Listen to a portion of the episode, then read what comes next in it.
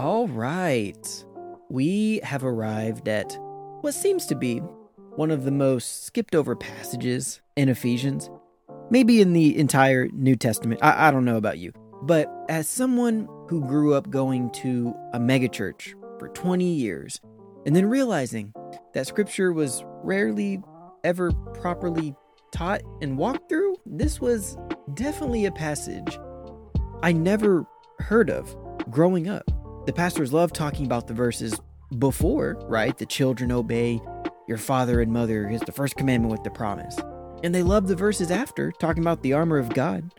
But dang, I mean, when it got to the slave thing, right in between those two, they just never touched it.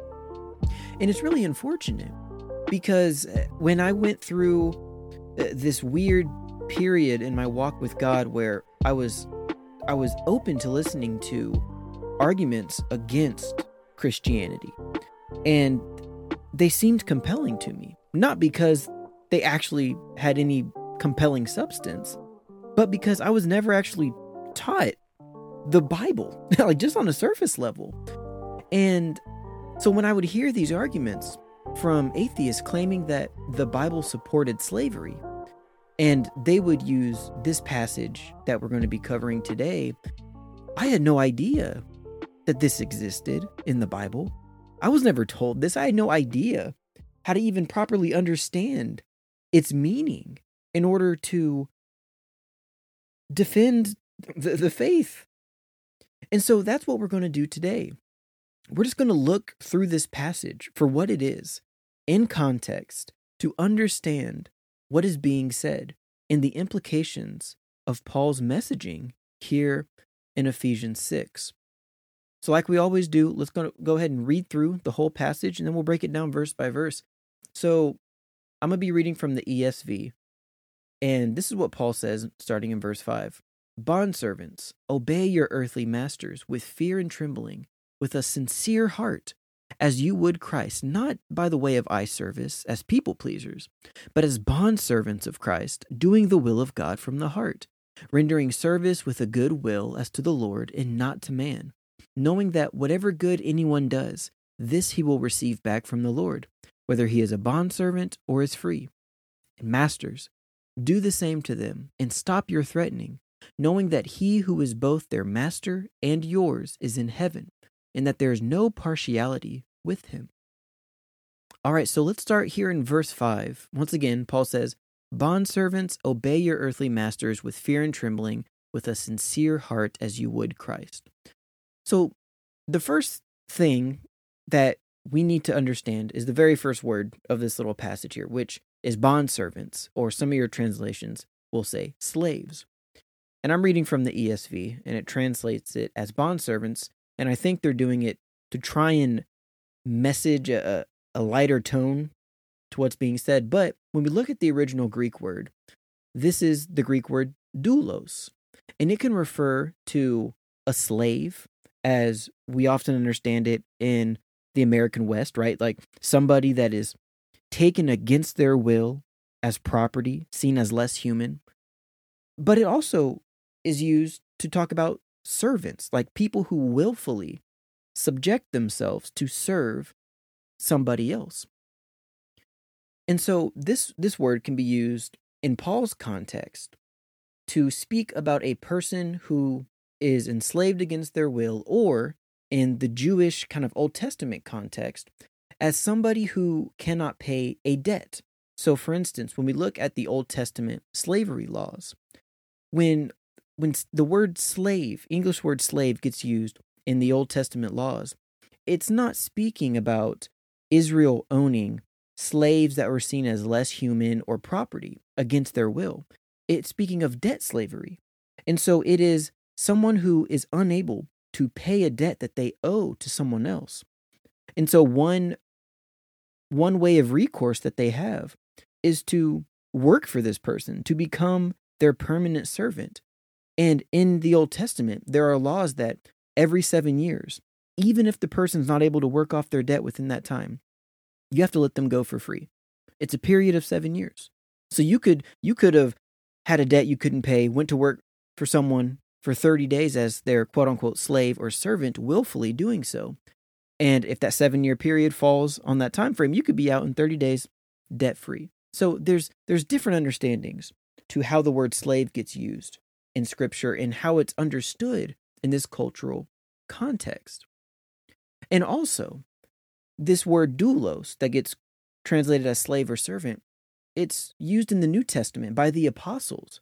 They they speak of themselves as doulos, as slaves or servants to Jesus Christ, recognizing him as master and Lord. So, with this in mind, it would be unwise for us to assume that Paul has a particular meaning of this word here in mind.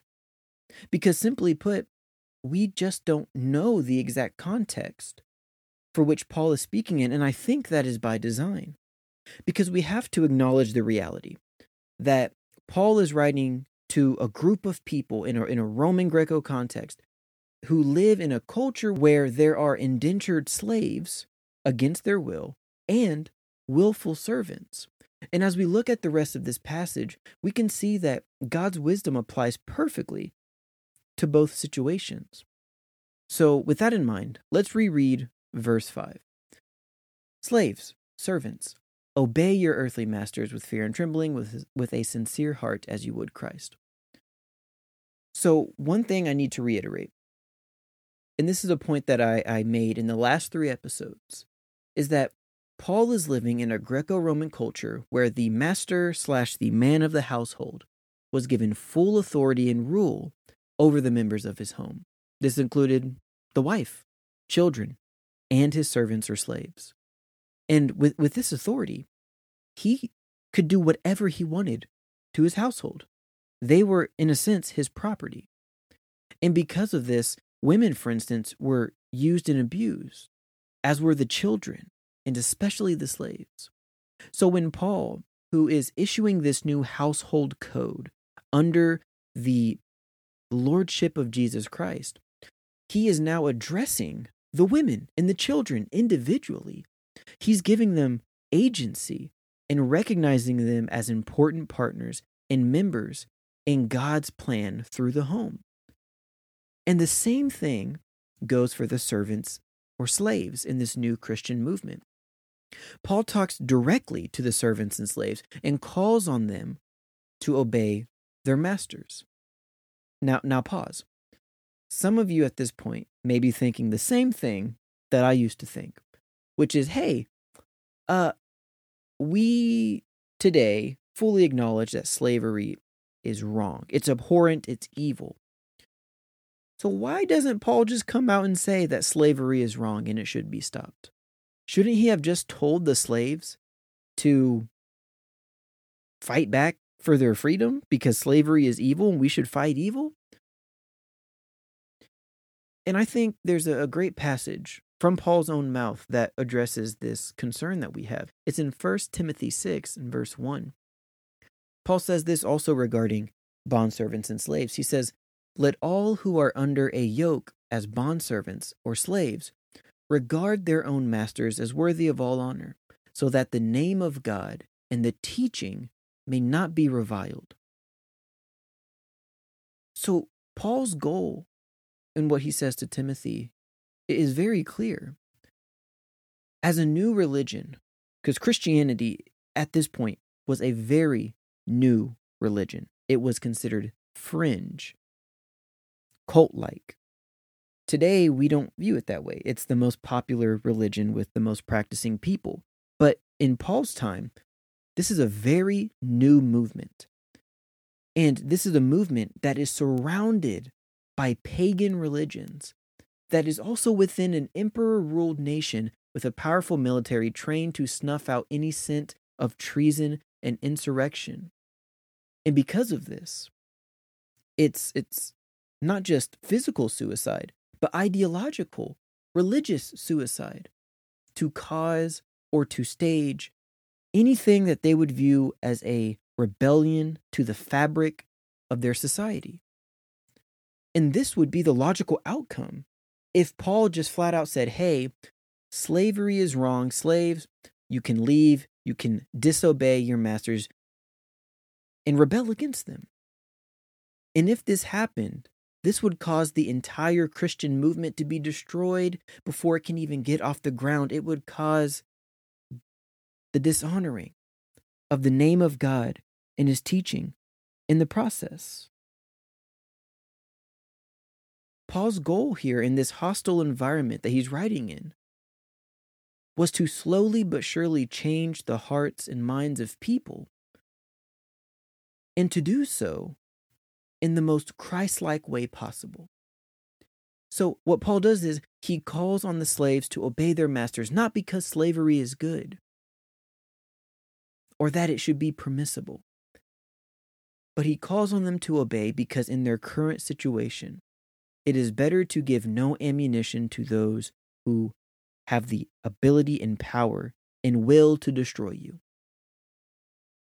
So he says, Slaves, hey, obey your masters. Do so with a sincere heart. Look at it this way, guys. You're you're obeying and serving Jesus Christ first. And once again, these commands to submit and obey they're not tied to submitting and obeying to a human being because they're superior or they should be allowed to own you or rule over you. That's not the case at all. The these commands to submit and obey throughout these last few passages that we've gone through, they are tied to our reverence and submission to Jesus. That's very important for us to keep in mind. Let's go on to verse 6. Paul says this don't do this by the way of eye service, as people pleasers, but as bondservants of Christ, doing the will of God from the heart. So when you serve and obey, Paul says, hey, d- do a good job. Don't just start working hard when you see the master stroll by, and don't try and just look good just to be a people pleaser.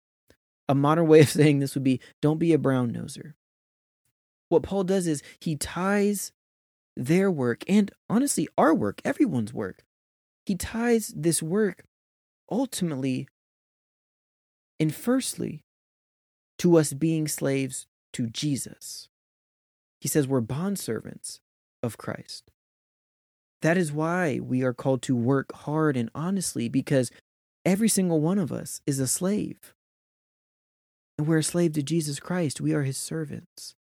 And it's, it's impossible to escape his sight. It's impossible for us to just do eye service and, and be a people pleaser to God Almighty, who is all knowing and all seeing and, and omnipresent. So let's just work hard and do the will of God all the time, since He can see us all the time.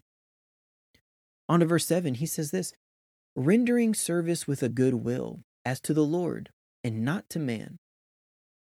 Interesting. You see, Paul's message to those who are enslaved or bought as servants, his message is to serve with the foundation of honoring God and not man.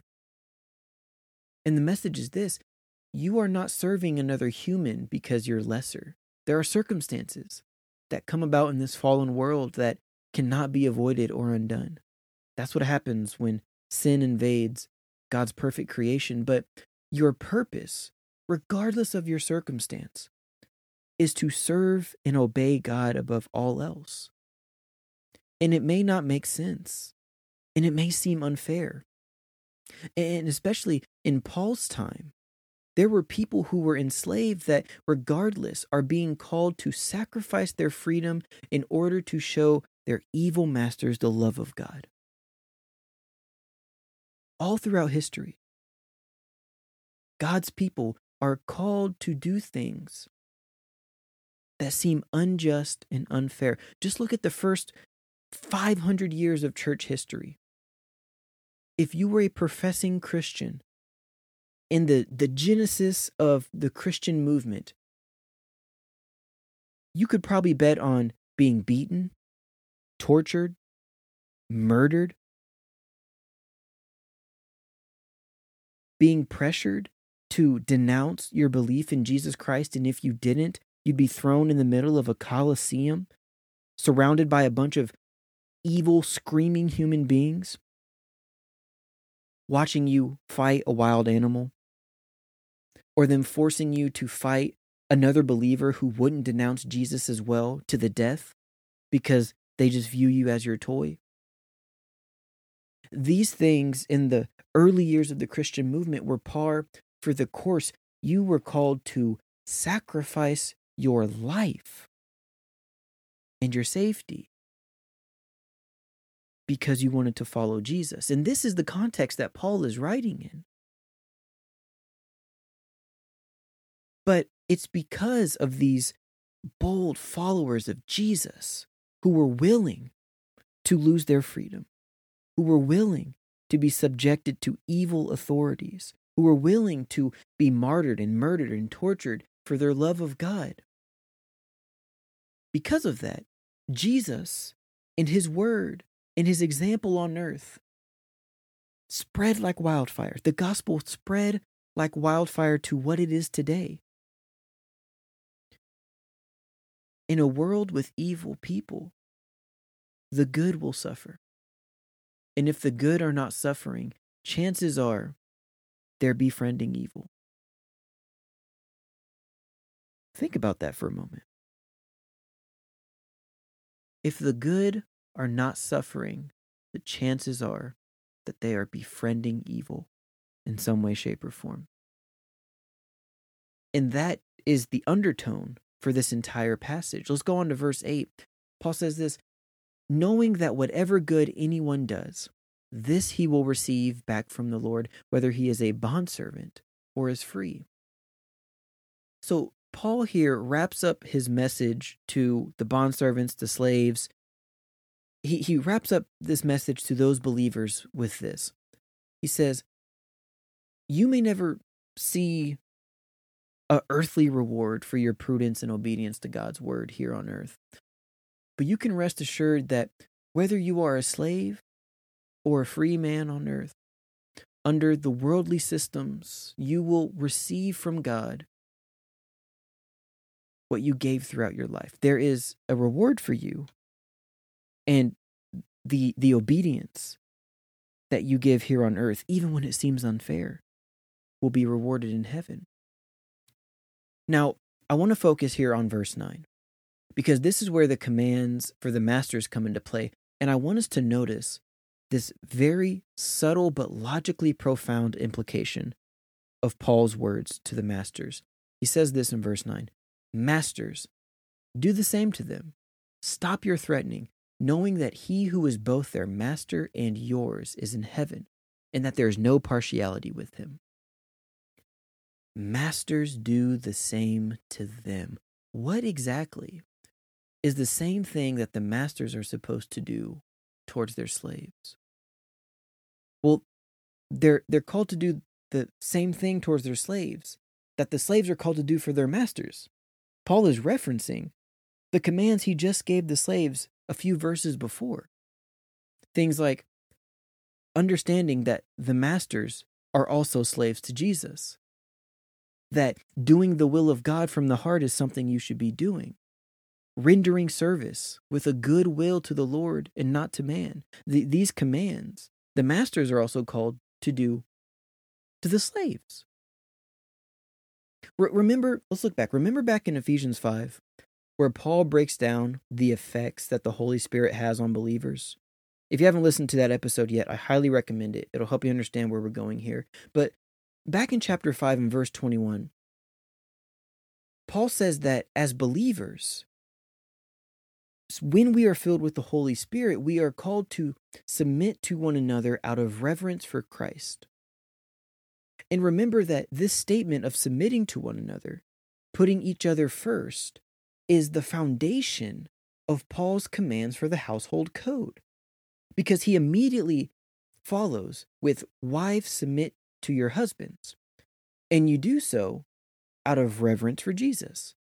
And then, husbands, self sacrificially love your wives out of reverence for Jesus because Christ loves you.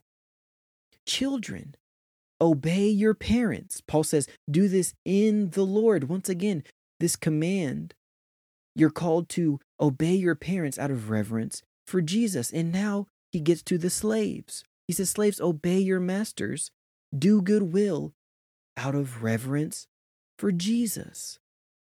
Every single one of these commands that Paul gives in the household code under God hinges on the Spirit's influence in chapter 5, verse 21 of submitting to one another because we first love and submit to Jesus.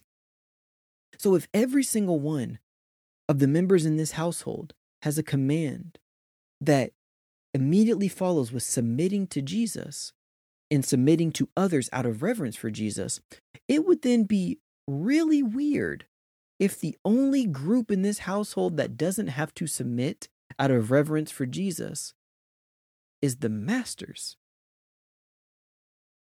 But you can guess that, yes, they do have to still submit to fellow believers out of reverence for Jesus. Paul reminds the Christian masters, he says, Hey, quit threatening your slaves because Jesus is both of your masters. Like you like you think you're a master over this person, but guess what? You have a master as well. And that master is master over both of you, and he plays no favorites. The, the scripture says that there is no partiality with him. So what that means is this is that the master is now being told, "Hey, um, there you have a master, you have a lord. He's far more powerful, has far more authority than you will ever have over any of the people that you have authority over right now. And this master is not only the master of your slave, but he's also your master. And guess what? You've elevated yourself above your slave as their master for so long, but under Christ, there is no partiality with him. Jesus doesn't have a favorite. You're not Jesus's favorite over the slave. You're both equal. And if that's the case, what right do equal slaves under Jesus have to claim lordship over the other? When both parties, the slave and the master, already have a master, which is Jesus. Do you see what Paul is doing here? If the Christian master follows these things to his logical conclusion, then he can no longer own slaves as property and properly follow Jesus at the same time. Those things cannot mesh.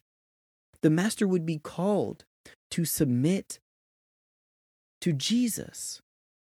The master would be called to submit to his slave who is also a believer in Christ because we are called to submit to one another out of reverence for Jesus in Ephesians 5:21. Do you see the clever trick that Paul is pulling here? It's it's brilliant. The goal for Paul in his context is to spread the gospel under the nose of the Roman government. Not doing it in some secret way, but that there are there are certain things that if are stated explicitly in scripture would immediately cause the Christian movement to be snuffed out. So, what Paul does here in his writings, he never explicitly just says, hey, slaves, rebel, don't obey your owners. He doesn't say that for two reasons. One, because even, even if we wanted Paul to say, hey, slaves, disobey your masters and rebel and fight and kill them, that, that doesn't follow the example that Jesus gave us. It, it, doesn't, it doesn't follow it. Jesus did not live that way. He did not call us to live that way. But here's the second reason that if Paul just flat out explicitly said slaves disobey and rebel, it would have tipped off the Roman officials. So what Paul does is he just simply states for all the parties, slave and master, hey, follow Jesus and submit to Jesus. And then when that takes place, you'll understand that in in Jesus, who you have now given yourself over as a servant to, there is no longer slave or free among you. As we're told in Galatians 3, verse 28, Paul says, There is neither Jew nor Greek, there is neither slave nor free, there is no male and female, for you are all one in Christ. And what Paul is saying here is that, yeah, sure, on earth, how you guys have set things up, you have separated and you have placed hierarchies in power and authority over one another based off of these groups of division that you have created. But in Jesus, the actual Lord and Master, he says, there is no division of power and authority and status as a human being. You're all equal. You all submit to Jesus. And so as as a as a believer who would also be a master at this point in time, if they're actually being honest and submitting to Jesus, they have no other conclusion to come to than to come to the conclusion that owning a slave, owning another human being as your property or ruling over them is completely and utterly wrong. Because it is impossible to have power and authority and a higher status as a human being over another person while also submitting to them out of reverence for Jesus, while also being a slave yourself to Jesus, while following his command to love others as you love yourself. It's impossible. And because of this Christian message, that is what led to slavery being abolished and being seen as morally evil. And it didn't it didn't take a deep study for us to come to that conclusion. It's just it's very apparent and very clear. And this is the message that Paul is is telling them. He's just leading them down this path. So I hope with this you understand better what this passage means in its context and the implications of it. The Bible is not condoning slavery, it's not supporting slavery, it's not teaching that slavery is good. Paul is writing in a context that is very hostile, and his main goal is to get the gospel on its feet and out to all the Gentile nations. But he doesn't just leave the slavery thing to the side to, you know, let them figure out themselves. No, no, no. He calls the masters out explicitly. Says, quit threatening your slaves. Do unto your slaves what they have been called to do unto you. And recognize that both you and your slave are actually slaves to Jesus, and he doesn't pick any favorites, which means you two are equal.